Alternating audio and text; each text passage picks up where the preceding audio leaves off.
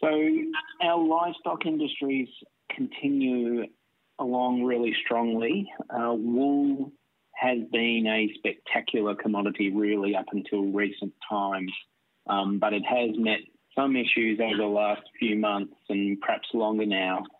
Michael Whitehead, whether wool prices have been strongly impacted by the COVID 19 pandemic, or is there some underlying demand fundamentals in play or supply chain issues at play that might make for a, a longer period of lower prices than we've been seeing in wool in recent times? I wonder what your take on the industry is just now. Thanks, Mark.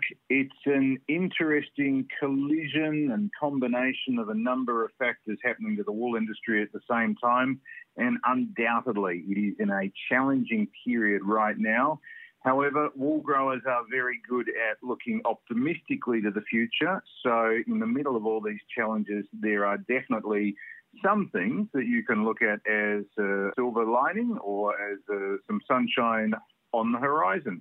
What are some of the things we're seeing impact the wool prices where they are at the moment? And it's interesting to look at where those wool prices are right now. Around this time last year, wool prices were knocking on the door, the Eastern Market Indicator, of almost 1900 cents per kilo. And they're down now heading towards 1100 cents a kilo. So that's certainly a major drop for so many wool producers if we look at uh, some of the things that have impacted this, absolutely it's that consumer demand and the impact of the forecast consumer demand and reduced consumer demand because of recessionary impacts coming from Europe, coming from China, and coming from Australia too. And that recessionary impact is having an impact on sales and impact on importers, and particularly into China as well. What are we seeing as a result of this? It has been interesting over the last few months to see a lot of Australian wool producers holding their wool back from sale, keeping it in warehouses, keeping it in the sheds. But now, particularly over the last few weeks, some looking to take advantage and get their wool out to sale because they're thinking that the prices we're seeing right now may be going down even further. So to grab the opportunity before prices go down.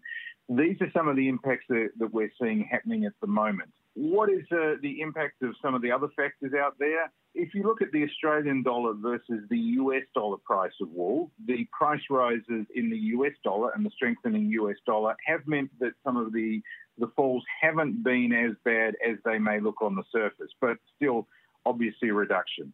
What are some of the things that we might see going forward? Well, Maddie's talked about just how strong the sheep meat market is out there and undoubtedly, a lot of producers are going to turn more from wool producing sheep to the meat side of things.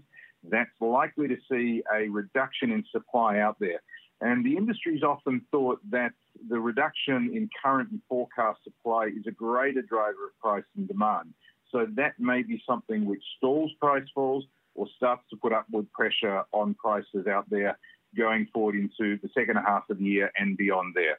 So these are some of the factors that are happening there. Certainly big price falls. There have been some week to week slight price increases, but uh, gradually on a downward trend.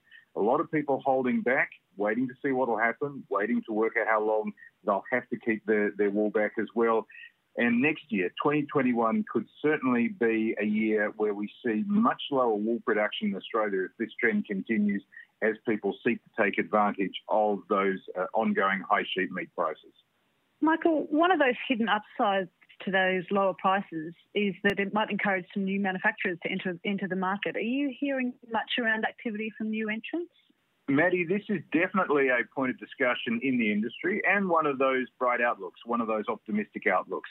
We look at fibre competition between wool versus cotton versus some of the artificial fibres, and often some of that will be based on price. And if wool has gone down this much, and wool is able to pass on those price falls through the supply chain to some of the manufacturers, then it very much increases its chances of being picked up by new manufacturers, both the international ones and the domestic ones. It is up to players in the supply chain to make the most of this opportunity to maximise this realisation that some of those price falls are there. but they are certainly big enough to mean that it could be picked up by new manufacturers, new products, new opportunities there. And if these can be tapped into, then they can be held for the longer term.